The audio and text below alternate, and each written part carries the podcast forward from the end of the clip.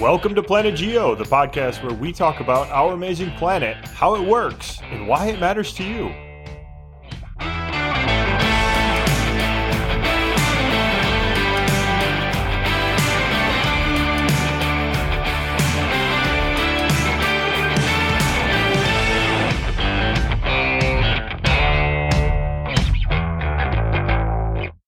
Chris, what's going on, man?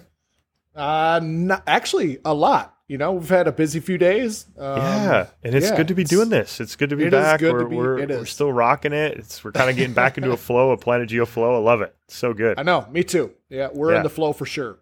So today we have a, an amazing interview. I mean, this was such a fun conversation. I Yeah. learned a ton. I thought about a lot of stuff. I had trouble keeping up. I mean, it, it ticked all the boxes for me, uh, covering know- energy and education and policy and the future. I mean, amazing, amazing stuff. One of the things too that I thought about because of the interview and because of what Chris said is how fortunate we are to work in the field that we love. Yeah, I agree Um, completely. that was a takeaway for me with this interview. For sure, Um, for sure. He's very, I don't know, thought provoking, introspective, um, however way you want to put it. Um, Yeah, it was a great interview. just talking to to Chris. So this is Professor Chris Jackson from uh, the University of Manchester. He just he got me all fired up about earth science, about geoscience, about teaching geoscience. I mean, he just got me fired up on all fronts. It was so fun and really an invigorating conversation. It was, you know, right down to the very end when he talked about what his favorite day as a geoscientist has been. Yeah, amazing. A great Um, answer. Amazing insights. So before we get to the interview, real quick, you are Chris Bolhuis. You're otherwise known as Boring Chris. This one. I, I'm a Um, I'm a little bit slow. Not I had- okay. I had, to differentiate between the Chris's. So you know, you do what you can. So you're Chris Bolhuis. You are a nationally recognized earth science teacher in the state of Michigan. You're my former high school teacher. You taught me the basics and some of the advanced parts of geoscience back in the day. So you're boring Chris for the next hour or so here. I am. I for uh, uh, I am boring, Chris, and you are Dr. Jesse Reimink. As you said, one of my former students. You went on to Hope College and got your undergrad in geology, and then you went to the University of Alberta in Canada to get your PhD in geoscience, and now you're a professor at Penn State University. And this is Planet Geo. And this is our interview with Professor Chris Jackson. Stay tuned till the end. We hope you love it. All right. Uh, I am very excited here. We have Professor Chris Jackson. Professor Jackson, welcome to Planet Geo. Uh, thank you very much, Chris and Jesse, for having me on. Uh, We are so excited. And so, uh, uh, before we kind of get into it, allow me to sort of fanboy a little bit here. I'm super excited. Chris, I've been. Ex- this is like when somebody introduces you for a talk and they rattle off like this long list of things, and then you just end up disappointing people for the next 45 minutes. And they're all like, this was totally awful. Like, why did any of that other stuff happen? I, I very much doubt that that is going to be the case, but I have been like fired up to talk to you for uh, probably like a month, at least a month. I think true. I, uh, I you gave a talk at Penn State, and within five minutes of your talk, I had texted Chris Bolhuis. I'm going to call Chris Bolhuis boring Chris, and maybe Professor Jackson, you'll be like right. cool Chris or something like that. Okay. But right. I texted boring Chris and was like, "Oh, we got to interview this guy. It's such cool science. It's amazing. He's so good at communicating it." So I got really excited, and then I went and looked at your CV, and uh, wow, that's an intimidating thing to look at your resume. Uh, you have done it all. You've won several awards for science communication, for education, for doing science, for reviewing science. You are now the chair of sustainable geoscience at Manchester University, formerly at Imperial College London, and you worked in industry. You've worked in academia. I mean, what haven't you done? It's it's amazing. I'm super excited. Anything of use and value, perhaps, is the answer to that question. I mean, Well, so if I sit here with my like like slack jaw just staring into the screen, forgive me because I'm just like listening and trying to take it all and trying to keep up. The hamster might No, fall off the wheel here during the conversation. Chris- Chris, you get used to it. He looks at me that way all the time. no, it's, I mean, it, it's all obviously structured and very planned, of course, all of all of my Yes. career. But Yeah, yeah, actually, in, in, in reality, it's uh, it's. Um, I guess it's just a, a desire to be involved in lots of different things and interest in lots of different ideas, and also having no self discipline to withdraw myself from some of the activities you mentioned. Um, And it's it's it is it is uh, yeah. I'm not I'm, I'm not a structured and, and a strategic person at all. well, I'm sure there's a lot of people that are very appreciative that you do, are not structured. But let's start where it matters. I mean, you're very active in Twitter, and your Twitter handle is size underscore matters. Size being S E I S like seismology. So this is an absolute stroke of genius. Where did you come up with this? When Um, did this happen? It's a, it's amazing. because when I, I guess when I first started off using Twitter, it was never to kind of go and rant about like you know the discrimination and like social inequality, right? It was it was it was Yeah. to be about science, right? And I was going to go there and and talk about rocks, and um, and I thought like size matters, you know, size matters. It was going to be a, a, a Twitter handle which was going to have this deep dive into seismic reflection data, which is one of the main um, analytical tools I use uh, for my research and then it was a play on words, obviously, about size matters, right? And Yeah. and Yeah. and and and it wasn't meant to be suggestive or anything. Although I did have yeah, right. I don't, I don't buy it. Oh yeah, I yeah, don't buy it. right. Subse- subsequent Right. to that, I got like a load of stick for it, but by then the ship had sailed already. and by then, the Twitter handle was not simply about talking about rocks and seismic data; it was about a bunch of other things. Um, Yeah. Wait a minute. So you you caught some uh, you caught some flack for yeah, that? huh? not much. I mean, it, you know, it's um, is it a suggestive Twitter handle? Not It's funny, regardless of whether it's suggestive. It's Yeah. good quality Yeah. humor there. I think. Yeah, I thought I thought it was the right side of, of good taste. I, I is think probably the best way to describe it. So you know, people on the on the, who's listening to the podcast can make their own minds up about that. But um, that was where the name came from. Was was it you know was initially what the focus of my Twitter feed was going to be about, and then it just deteriorated. or, or or became more important depending on how you view it. Okay. So, Chris, I have a, I have a question for you. Um, first of all, I want to say you're a very difficult person to prep for. Getting ready ready for this podcast because you're absolutely all over the place. I couldn't I couldn't nail you down. Your area of interest is tectonostratigraphic evolution of rift basins, salt tectonics, and deep water sedimentology and stratigraphy. So, Why? where did that come from? Yeah, what what is going on with that? So it all started off at university. I was pretty rubbish at certain subjects like mineralogy, metamorphic petrology, but there was a bunch of other subjects which I did find very interesting. And so when I went to do my PhD, I was looking for something which allowed me to um, integrate a number of different things I was interested in sedimentology, structural geology. I was really into field geology as well. So I found a PhD which was based in the Suez Rift in Egypt, and, and that was ideal for me. But during that PhD, I was forced to log sections for sedimentological analysis and stratigraphic analysis. I was forced to make field maps for structural geology. I then also did some seismic reflection data interpretation in the central part of the Gulf of Suez, so offshore, subsurface geology. So my hands got dirty with that.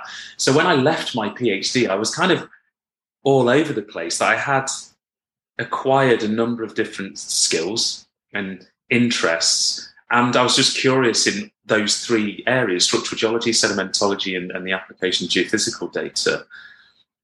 And like I said earlier, I just didn't have the self discipline in many ways over the last 20 years to shake myself free of that curiosity or to shake myself clear of valuing one of those types of data sets, right? So I find them equally as interesting. And my problem is I like people. So when good people who are interesting come to me and say, Chris, we've got this problem we're trying to solve. Could you come with a bit of your sedimentological analysis or, you know, your knowledge or I find it hard to say no. So I blame everybody else. is what I'm saying. It's like I want to That was that was that in the late '90s when you were beginning to interpret seismic reflection data? Yeah, 1998. I remember my first class, which was in basin analysis with Rob Gawthorpe, who then became my uh, PhD supervisor. And he showed me this piece of paper, right? He rolled this piece of paper out in lab, and it was this seismic reflection profile across this rift basin in the East Midlands of England, which is where I'm from. And it went like literally under my house. Can I interrupt and say let, us describe like what seismic reflection is? Oh, yeah, is like, sorry. Like what does it look like? This and what kind of data? What are the input data to this?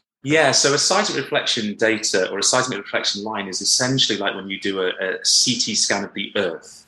So imagine you do a CT scan of inside the human body. You're you're you're in you know or X-rays. You're looking at differences between the flesh and the muscle. So you're imaging the internal structure of our bodies. And and seismic reflection data is similar. It's where we use acoustic waves. So sound waves are fired down into the Earth.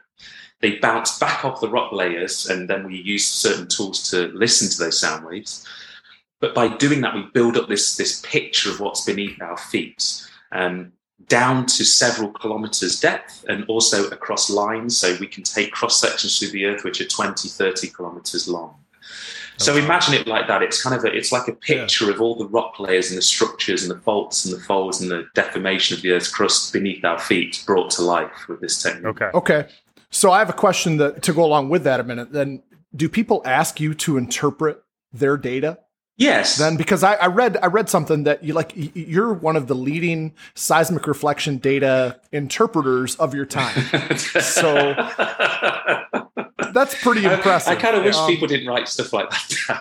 because yeah. it's, it's uh, no, so it's yeah, so people do. So we get these data sets, and I work with students and postdocs and research fellows and, and other colleagues to look at these data and use them to understand the structure and evolution of the Earth. Because in those images, in the same way that geologists would go into the field and collect rocks, or they would make maps of the rocks in the field, or they'd collect samples and do geochemical analysis to work out what the rocks are made of.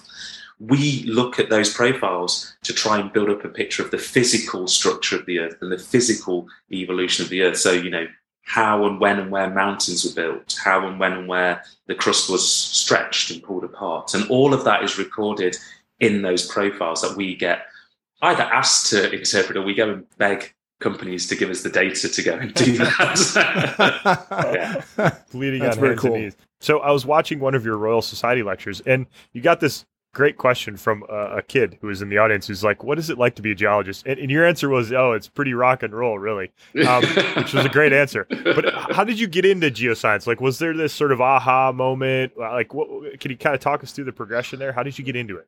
I've told this story like a few times before in different ways, but I was just not very good at lots of other things. And I think that's always a strong motivation to become interested in something is, you know, I was not particularly good at history or the other, you know, social sciences. Um, but I was kind of interested in physical geography. So, you know, the, the, the, the, geomorphology, the shape of the Earth's surface and the way that the Earth's managed to evolve. So I was interested in that. And then geology kind of came to me in that way. And I found it something which was one of the easiest subjects for me to understand so maths, physics, chemistry, I did okay at those, but I didn't find them easy. Whereas geology, not only did I find them easy, but they really captured my imagination that we could go into the field and look at rocks, or we could look at these profiles from underneath the surface, and from that look at processes that happened 350 million years ago. You know, it was absolutely incredible to have that realization. But that realization for me came actually quite late. So it actually came as I was coming towards the end of what we call in the UK A levels. So when I was starting to get to about the age of 18, so just before you go and select what you might want to do at university. And and it was probably that combination of being really interested in it, finding it easier. Somebody said you get to live away from your parents at university, and I was I thought that sounds pretty awesome. And there's a way of making that happen, and it might be easy. Um, so that was where I got into it, and um, but it, I, I, don't have a really romantic story where I used to go collecting fossils on a beach, going holidays, or as the kid who was in the sandpit with the piece of granite like there was there was none of that. My parents were both uh, nurses, so they were both nurses okay. in a local hospital. So they, you know, weren't scientific at all, and they never went to university. So I had no kind of broader input into being interested in a, a STEM discipline or geoscience in particular. So yeah, I just kind of fell into it. Yeah, that's interesting. But like, is that typical for students in the UK at A level to take a geoscience course? No, not at all. So this is a big discussion, which presumably is going on in the US as well as the UK. So there's been a yeah. there's very few places which teach pre-university geoscience as an individual subject. If there's any geoscience being taught, it's often integrated into the physical bit of geography. So physical geography, so volcanoes, earthquakes, geomorphology. But in terms of geology focused GCSEs, we call them, so that's the exam you take at 16, or A levels, that's the exam you take at 18. There's not many places that teach that. So there's not many kids getting drawn into geoscience or geology directly as a function of the subject in itself. It, quite often people are drawn to it because they have some exposure to physical geography or they may have gone the maths, physics, chemistry route and then see an application for those disciplines in geoscience, of which there are many, of course, and we we need those people in geology, geoscience, however you wish to call it. So, yeah, we have struggled a bit with with that, Chris. Um, Okay. You know, the the exposure bit, and there's a big debate slash discussion going on at the moment with dwindling. I won't say dwindling, but um, declining student numbers at university geology degrees. Yeah, There's a discussion going on about how best to tackle that. sure. Do you have a voice in that discussion? I do. I, I have an opinion. I'm not sure. Maybe that's the better question. I'm going to say having an opinion is like you know I have a view on it. Having a voice is that somebody might listen to it, um, I have an opinion about that. I think um, I think it would be beneficial for geology, geosciences, because even that in itself, what we call it is a debate and a discussion. Is like there's some people who are very obsessed with keeping geology as something separate to geoscience. I don't see that distinction myself, but yeah, I agree. um, you know, there's a value in having geology or geoscience promoted as a subject in itself. So it's rather than, oh, there's this like mongrel subject called geology, which kind of pinches things from maths, physics, chemistry, and physical geography, you know, and and that's the way you're going to get into it, rather than saying, look, there's this amazing thing which is called the Earth, and it's had this 4.5 billion year evolutionary history, which is then been recorded in all of these different things and we can explain it with all of these incredible tools we've got in all of these other disciplines. Like we should be doing that right in the same way we wonder about the stars in, in astronomy we should be thinking about our planet in the same way we should have the same wonder because we have that deep time 4.5 billion year perspective to explore with all of these tools and if we want to understand climate change we've got that same tract of time to look at if we want to understand resource potential in different parts of the world. We need to have a foundational knowledge of earth science. If we want to understand geohazards and how to mitigate them, that's how we need to be positioning geosciences, I think, more squarely. Um, I told you it was an opinion. yeah. No, well, I, I mean, I, I totally, I, I, totally agree with you. And, it, and like astronomy, it's it's a, a, field that integrates chemistry and biology and physics, and it's actually a great way to teach those Yes. perhaps more fundamental sciences because they're mm-hmm. integrated into the Earth system in this really interesting and, and intricate way with all these feedback loops. And uh, yeah, I totally agree. I could not agree more with you. I mean, yeah. I, I, don't care if it's geology or geoscience or earth science, whatever you call it. Like, I, yeah. I, really agree strongly with you on that one. Because I think it, I think it goes to like when we think about the breadth of things that are considered in geoscience or what geoscience can be applied to and what we use in geosciences because some people would say well geology is like field geology you know like white dudes in like waterproof boots going out into the top of the mountain collecting rock samples and that is a slightly fixist view of what geology is which is why i'll declare here on this podcast that i in some ways like geosciences more because i think it's i think it brings more of a a reality to what it is it's a science totally. of the earth totally. you know and and it's a it's a sandpit for all of those other people, like mathematicians, all the other people working in all these other areas. In that, though, we still have to be careful that we don't just see geoscience as being. I don't know how to explain this. We don't want it torn into bits and taught as little isolated segments in all of these different courses. I think it has its own identity. And I think we need to get people passionate about the structure and evolution of the earth and life on it as a kind of gateway then to, to you know getting them to go into specifics within their geophysics, geochemistry, uh, paleo- paleontology, paleoecology. That line of thought, Chris, is exactly what led to Jesse and I beginning the discussion to start this podcast. I mean, you know, we want to, our stated goal is we want to bring geology or geoscience to the people that really don't have this deep background in, in the field of geology because we have this amazing planet. We've only got the one and I it's just a disconnect for me in, in terms of why it's not embraced on a wide level and to, let's learn as much about this planet as we can because it's the only one we have. Yeah. you know it, only good can come from that. No and i mean as, um, as much as the conversation's been around some of the negative impacts of geology recently right related to climate change global warming and the role of fossil fuels in that. And obviously geosciences has been central to that you know, the reason you, the reason I've got this, the, the, components in this laptop I'm talking to you on, is because of mining. It's because somebody understands geochemistry. It's because some, somebody understands where to go and build a mine. You know, the plastics, all the, the the things we're using here are petrochemically based. So it is, it touches our lives every day in literally everything we do. Geoscientists are somewhere within that that that, that story, right? Mm-hmm. There's totally. Somewhere, there's somewhere within the story of all the stuff we're using every day, and the, the, fact we have like transport, private or public. You know, those things are all based on geoscientists' input at some points of, of that process. And we, we, you know, we're here talking about people in Silicon Valley with the tech and the fight making faster chips, my my fancy phone here, and all this and that, and we're celebrating those people as being the ones who pushed us so fast and so far. And yet, geoscientists still have this. We are and we will remain, you know, great importance. I think. But yeah, but, absolutely. But nobody's talking about us. I don't think as much I, as they should. agree completely. Bangs the table. yeah, that's right.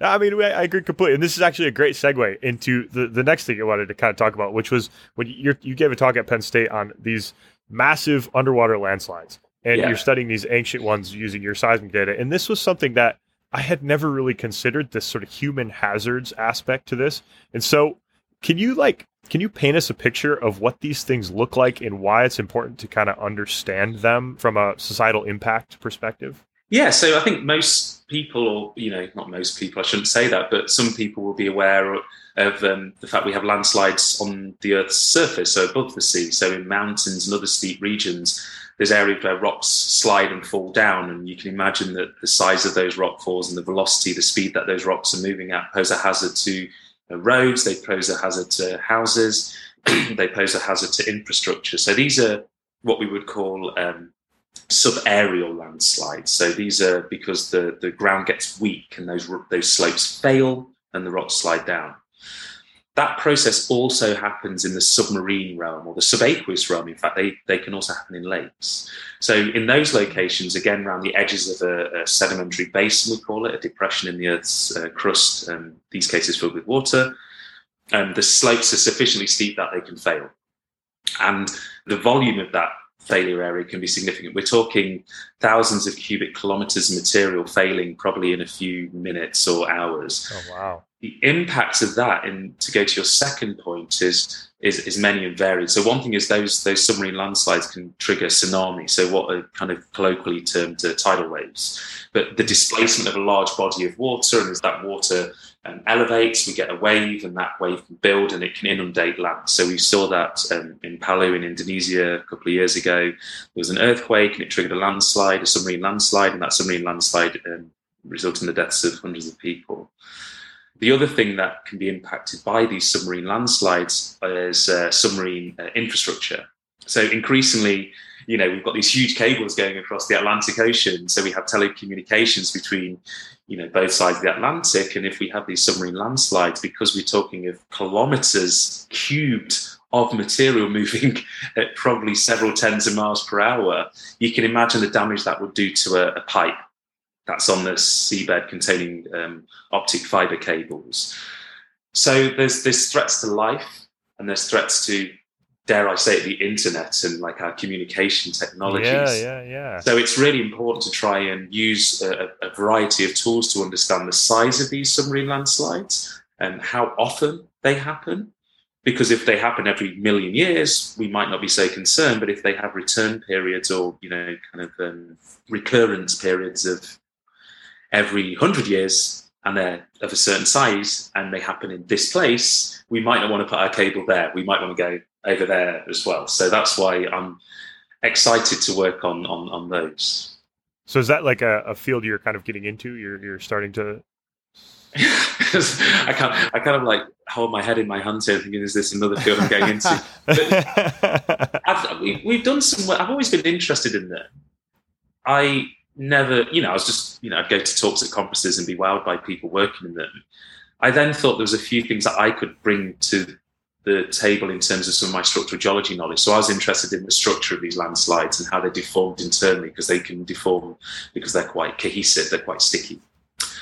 Um, so I was like, okay, we're going to do some work on that. And so over the last three, four, five years, we've done some work on these. Um, and then I've started talking to people in the community who do a lot more work in that area and trying to build bridges into those communities. Because I think by bringing together lots of different approaches, we can have a much more holistic and much more rounded view of submarine landslide. So um, there's probably a bunch of people out there think what I do sucks in this space because you know there's there's people who've made their whole careers out of these, and I just wander up thinking, oh, this is kind of interesting.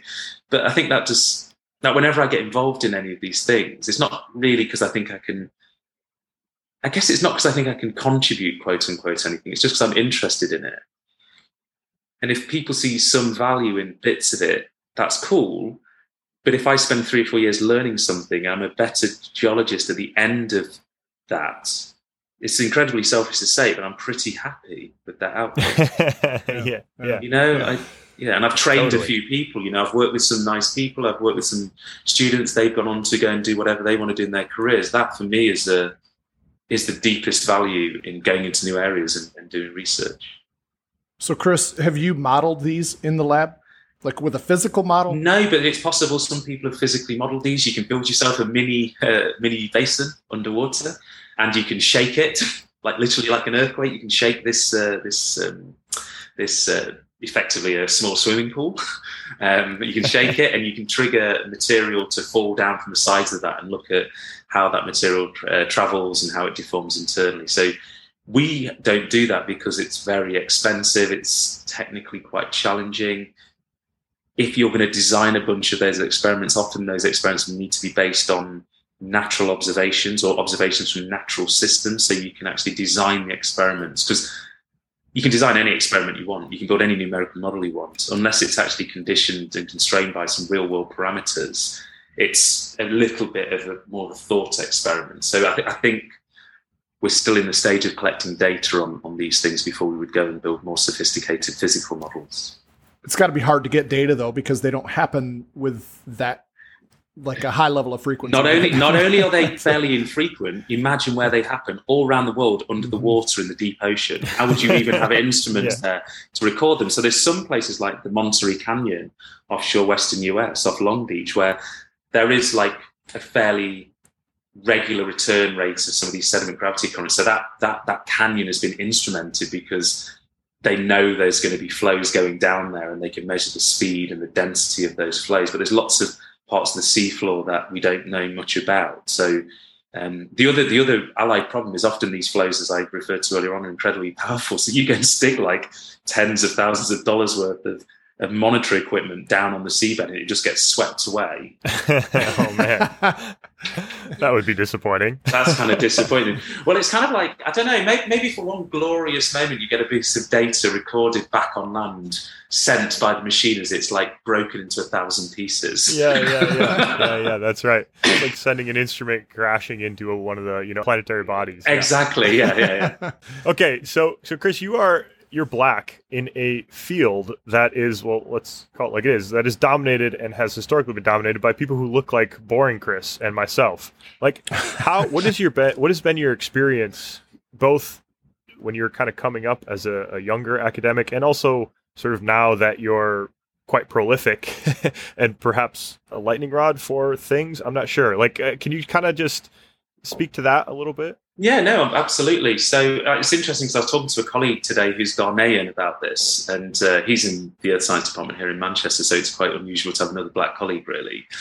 But we were talking about this, you know, when we were when you're growing up um, in a very white space, shall we say, the the experience for black people is is very different because partly it depends on the environment in which you find yourself. So obviously, this friend of mine, he um, is Ghanaian, you know, studied in Ghana, so the, you know the kind of anti-black racism is not as you know isn't really a thing. There's other forms of discrimination, of course, but if you're in the UK or in the US and you're black growing up, um, both pre-university and at university, there's more chance of there being anti-black racism directed towards you. Me personally, I didn't really have much. How should I put this? I was I was called names, and I was you know, occasionally bullied for being black. At university, though, when I arrived, I was aware that it was a very white thing, higher education. I was aware. This was at Manchester? At Manchester as an undergraduate, yeah. So I was aware that I was a very unusual in geosciences, but I was treated quite well, you know. So I was quite outgoing, I was quite noisy, I was quite confident. I played sports, I drank, I, you know, went to all the clubs. So I was kind of like fully in there in university experiences. I wanted to experience it, and so you know, I that's my personality dealing with a situation which to other people who have got different personality types to me might actually kind of um, not have such a positive experience, shall I say? So, so, so, so in many ways, I kind of had a very positive experience. Then I went to work in industry and it, and it was fine too. What I was talking to my friend about today is actually now, with all of the decorations and all the things you talked about earlier on, what's odd is you can walk into a room now with all of that and nobody knows that. What they see is a black person entering a room in a white space. Okay. And so, just to give you an example of this, so I went to a very prestigious university in the US, which will remain nameless, to give an invited talk. And they flew me over there at great expense for three days to go and give this seminar as one of their two international speakers for the year, chosen by the student body at this university. And I um, met a bunch of people in the morning. Then I got a FaceTime with the dean. You know, I got to go into the dean's office, and the dean, I sat down in there, and he said, "Oh, so you're here about the PhD interview?" And I said, Ah. "This was two years ago, by the way." Oh, ouch. So I was like, no, no, no, I'm not. I'm Chris Jackson. and I'm here to give the, um, I can't remember the name of it. It was like a name seminar. And, you know, they could see the color drain from this person's face. And they were like, oh my God, I'm really sorry. I'm really sorry. Oh, yeah, nice to meet you. Oh, I've had a busy morning. You know, and when I then told that story, I had a bunch of people turn up in social media then saying, well, it's not because you're black. It's because you looked young or because you were wearing jeans and a t-shirt and you weren't dressed in a suit. And I'm like, you can bet your ass if I turn up in a suit to that office, he'd have definitely thought I was there for the interview for the PhD. Yeah. Like, that wouldn't have helped me out because it would have it would have been like a black person kind of like trying to code themselves, you know. To, for sure, for sure, for sure, for sure. but you know, racism goes all the way from things like that. You know, I've had other experiences where I've been the keynote speaker at conferences and I've been to the front to load my talk up for the keynote session, and I've been asked to stand at the back of the queue because the keynotes are loading their talks up. And again, you can look Yeah. at those situations. And at the time, to be honest, Jesse and Chris, at times there have been situations where I have, I have probably been ignorant to, the, to that that form of microaggression, that form of racism, because the racism is the big ticket things. It's being beaten up outside of a club for being black, which has happened to me. It's being shouted at with the N word, which has happened to me. And they're the things that I think most people would say that's racist, right? That's terrible.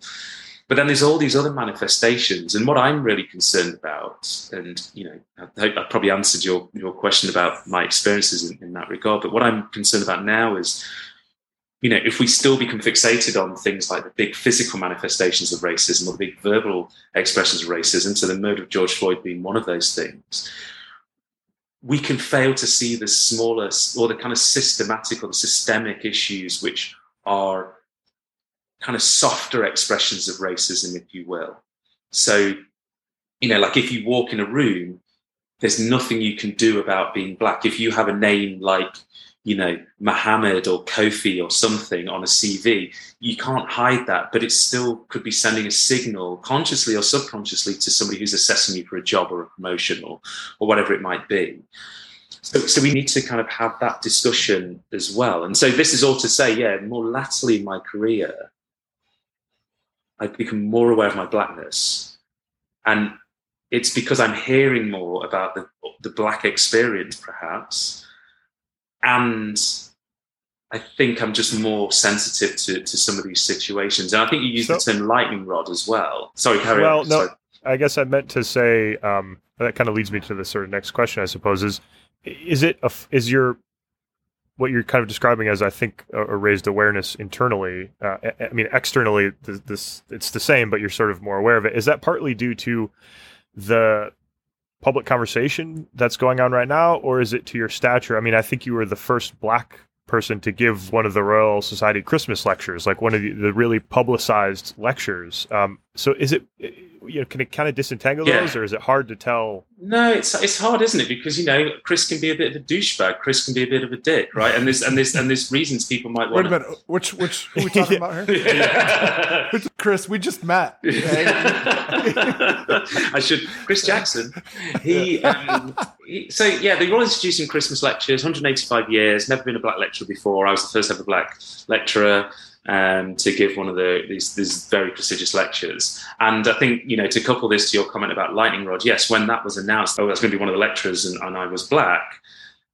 I attracted a lot of criticism about not being worthy of this position, and it was all virtue signaling in the wake of the murder of George Floyd. And this guy, what does he know, and why should he be given this opportunity? And then what you're forced to kind of do is spend time not only just being racially abused and having people send threatening emails to your inbox, but you're also spending time trying to um, convince them of your qualifications. You're trying to yeah. you're trying to justify your validity as a, as a scientist and lots of scientists, and I'm no different in that regard, have self doubts about you know the worthiness and the value of our work and whether we're any good or not. And then you get this thing which kind of does partly validate you or validates you in some way at some time at least, because that's not to say if you don't get this opportunity, you're, you're, you're not valid. But this happened to me. And then a load of people just turn up saying, well, you know, this isn't good enough for us, or we don't think you're worth this opportunity. So, so yeah. Uh, that, did that happen on what platform oh, did you get that on? I'm curious about oh that. my goodness, everywhere. So hmm.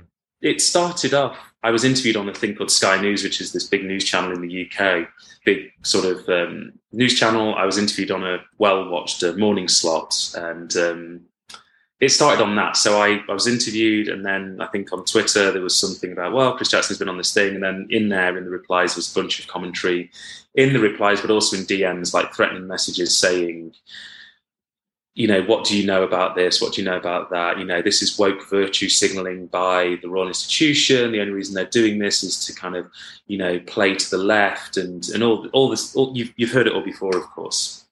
So there was that. There was a few print news articles written. So I was featured in a, a couple of like Sunday magazine full spread things and sure. and online things as well. Some interviews, and then the digital versions of that. You know, you can have the comments at the bottom of the news uh, stories. The comments section. Oh yeah, God, exactly. The comments section. it's like a complete shit show. Yeah. Um, oh man. So there was lots of commentary in there. Um, I had emails sent to me as well. I had a couple of videos with black people being beaten up sent to my Twitter DMs, like YouTube links oh to videos God. of anti-black violent expressions of racism. So across many platforms, Chris, you know, there's okay. and and you know, and you kind of say, is it worth it? And you know, people. I mean, I'm not sure what your next question is. but The logical question is, how do you feel about that? I think the opportunity I was given to talk about not just the you know climate change and the geological record, which is what the lecture was about, but to have this opportunity to stand up as a black working class man and say, this is why this is an important bit of this story. It was too it was too important to pass up, and it was too important to be cowed by cowards. Yep. Yeah. So, you know, all these people writing trash, you know, come and talk to me. You know, we can have a sensible conversation about what issues you have.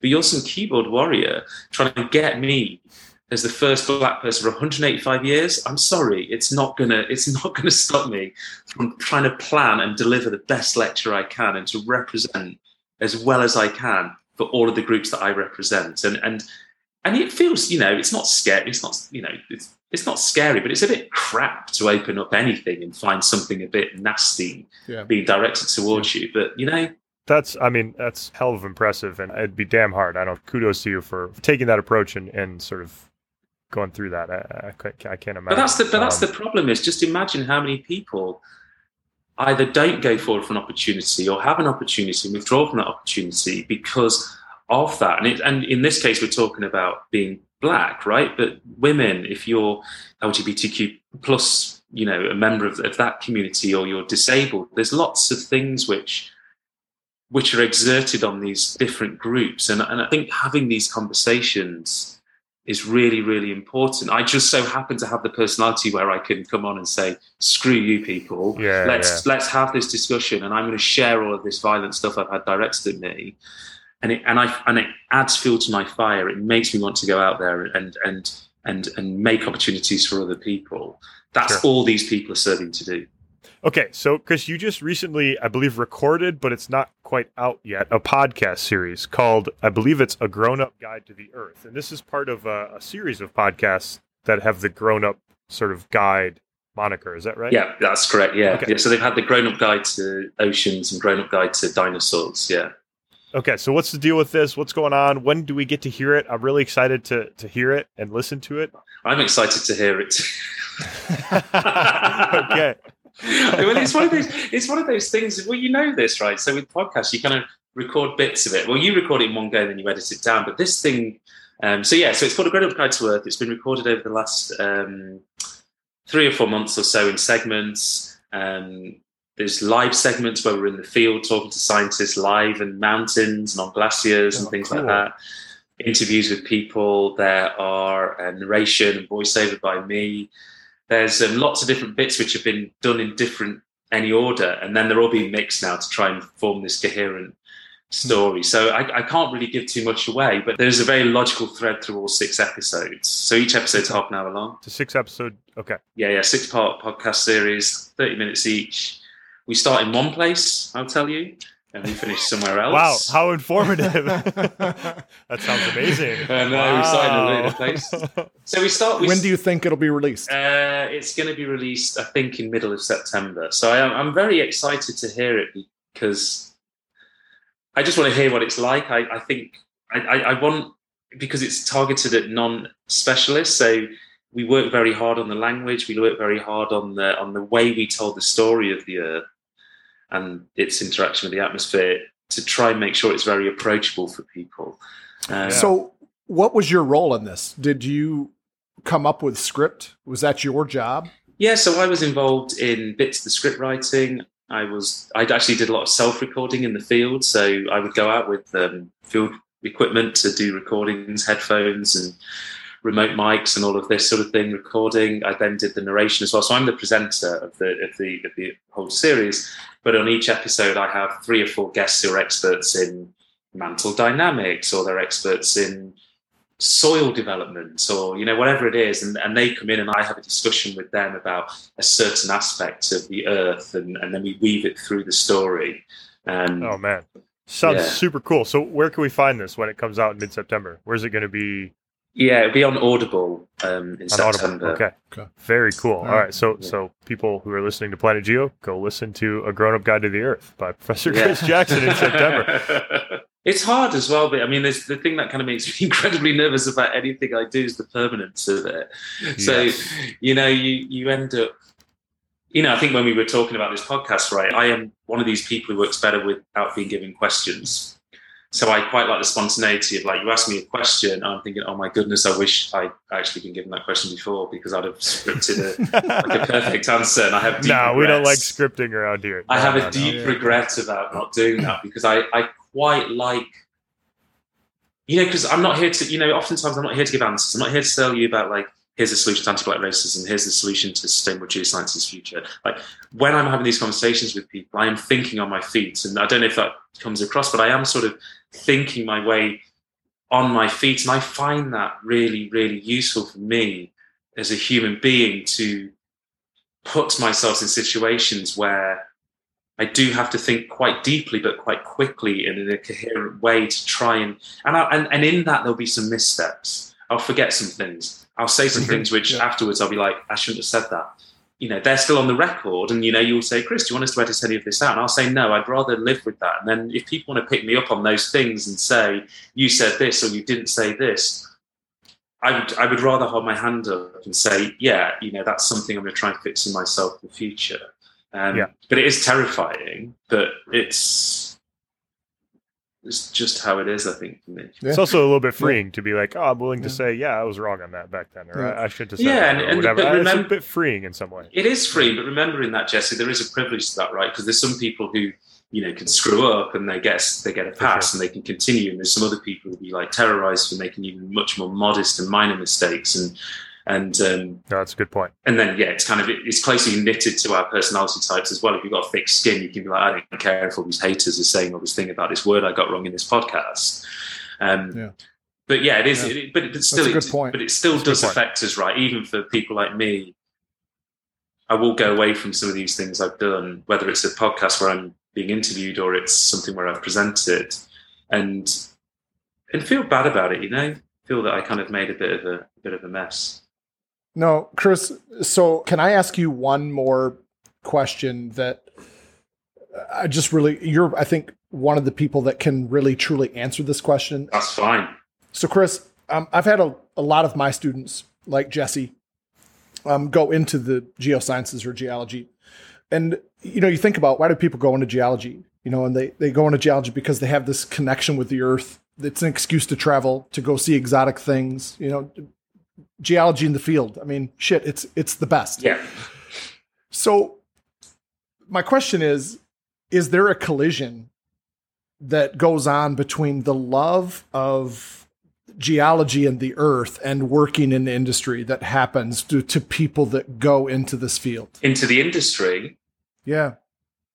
Yeah, there must be some people who are conflicted, of course, who have very um, a deep passion for the amazing thing that finding hydrocarbons is. Because if you've never done it, it is absolutely amazing that you would drill a hole the size of a coffee cup down to five kilometers beneath the seabed somewhere offshore Australia and find hydrocarbons due to this sequence of events in the Earth's history, which means that something has been charged with petroleum. That is amazing. It is incredible. When you frame it like that, that's unbelievable. Yeah, I've never Yeah. heard it framed quite that way. So, That's just incredible, right? And having that as a job and getting that, you know, is, is just an incredible scientific endeavor. And then there's this more curious bit about whether it's societally beneficial, right? You, in some ways it is because it's providing energy, in the other ways it's, it's contributing to climate change. But the science at the core of that is amazing. It's just super awesome. So you have that love for that subject. And then you have that issue with, well, I'm contributing to the biggest challenge that humankind has ever faced, right? A warming planet and, and whether it's too late to. So clearly there's going to be a clash there for some people. Because earlier on, I talked about some people on LinkedIn screaming about the fact that climate change doesn't exist. And if they're not doing that, they're just very anxious about losing their jobs. They probably have less of, you know, they're probably less concerned about climate change because what they want to do is make book for the next 20 years of their life, which is fine, right? Because people got to eat. So yeah, I can completely see that that there is a conflict there, and I have that myself as an academic, of course. Right? There's some super interesting applied problems I would like to solve with regards to the oil and gas industry, but I'm conflicted. I've got three small kids. I am kind of environmentally aware as an individual. I'd like big government and big industry to do more because I think there's this big screwy problem at the moment where we're trying to get people to recycle, and they say if you don't recycle, it's your problem. Yet you know, major industries are the, the major polluters and the lack of governmental control. So, you know, I think I think I I have that angst as well myself. So I, I do. It's reflected in me. So, Chris, we always end with this. What was your best day as a geoscientist? Oh my word! It's a very good question. so here's the deal, Chris. Not to interject, I'm sorry, but I think I know the answer to this, so I really want to know. yeah, all of his deep research on you, he really got to know you, Chris. Have you been speaking to my mum? Yeah.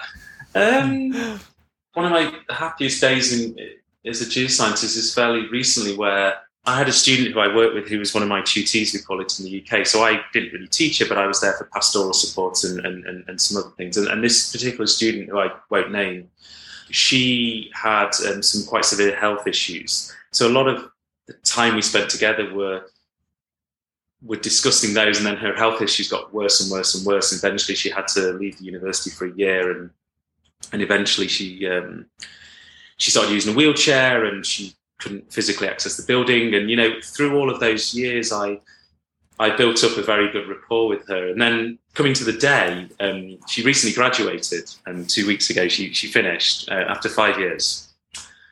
And she sent me uh, an email, and it was just so nice. It was just, um, you know, you taught me about this thing, you enthused me about these technical things, but what you also did, which was what I needed, was you were there for me as a, as a person and to allow me to access the science. You know, without that bit of support in the pastoral area and the emotional support and the encouragement, the science which I loved and wanted to love even more wouldn't have even been accessible to me because I'd had to have moved away from it because the university experience just wouldn't have been possible for me, or I'd thought I'd had to quit on it. So, as a geoscientist, you know, that's my best day as a geoscientist when I received that email because it spoke to two things. One is the fact as an educator, I want to educate people and enthuse them about the wonder of the planet.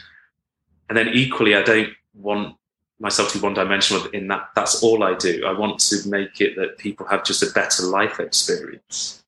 And with that foundation of a better life experience, they then can go on to engage and thrive in the technical things. So it sounds a bit sappy, but it, it, it did mean a huge amount. That's a great story. Uh, well, Chris, you just you- made me feel like um, a bad human um, because that's not the answer I thought.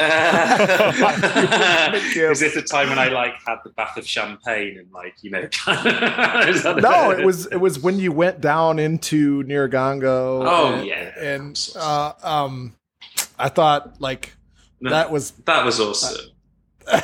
It's awesome. cool. The problem is, it's awesome, but I think, you know, in many ways, you know, there's lots of days where I do some like really cool geology stuff. But I was going to say something about the field when I was thinking that. Then I was like, you know, one of the best days when I go in the field and went to the Andes and you look out and you see all the Chilean volcanoes on the other side of the Chilean Argentina. But you know, and there's these incredible days where you just sit there having lunch and you're just like, I am just a ridiculously privileged human being to be in this physical aspect, this geographical position, doing a job. Somebody's paying me to do this, right? I think there's many days like that, but but that's a very it's self fulfilling. Yeah, don't change your answer. That was no, that's Yeah, what no. Say. But, No. but but then in some ways, you know, I got this good feeling from this student, and is that bad? You know, that I felt good about that. Yeah, No. I mean, we're thinking too deeply clear. about, about No, the, the exactly. question here. I think I think your answer was great, and it speaks volumes about you, and it speaks volumes about your approach to this whole industry and, and your job. And and okay, let's just end it there before we do too deep of a, a dive into this. I mean, amazing. So, Chris, thank Yeah. you so much. This was like such a pleasure to talk to you. Uh, we covered a ton of stuff, and I, I learned a shitload. So, talking yeah, to I you, did too, Chris. And It's been an honor. So we really appreciate Yeah. the time. No, it's been an absolute pleasure. Thank you. Yeah, I'm, I'm always amazed that anybody wants to talk to me about anything. So, um, but it is, you know, I, I think as well. It's it's like I said earlier on, like doing these sorts of things. It, it is good mental exercise for me to think about what I think is some of the really big thorny issues. It's not like, oh, Chris, what's your favorite rock? And Chris, you know, tell me a bit about like seismic reflection data. It's like there are all these really hugely problematic things that pervade across society, let alone just inside geosciences. And, and having to think about those is really, really hard. And it's quite emotionally draining, you know, Yeah. to talk Yeah. about these Yeah. things. But I just think they're really important to talk about. So thank you for having me on and thank you for, for asking those questions in that way and allowing me to, to, to think and talk. Well, we really appreciate it. And Uh, in fact, I only ever regret not dropping more people in the shit during podcasts normally. Because people are like, oh, you slagged off this person. You sure you want it in? I'm like, yeah, I do want it in. Oh, yeah, get it all That's over the news. That's great. So- No, it's That's absolute pleasure. Thank you, Jesse, for getting All in contact. Nice to meet you as well, Chris. Yeah, yeah, great nice to to meet you. meet we'll you see you, well. uh, see you around, uh, you know, the geosciences, hopefully in person, Yeah, yeah. three dimensions sometime. Yeah, yeah, it'd be nice, won't it, when the world changes again? yeah, yeah, absolutely. Well, thank you very much, Chris. No uh, problem. Chris, appreciate it. See you later. Bye. Cheers. Bye.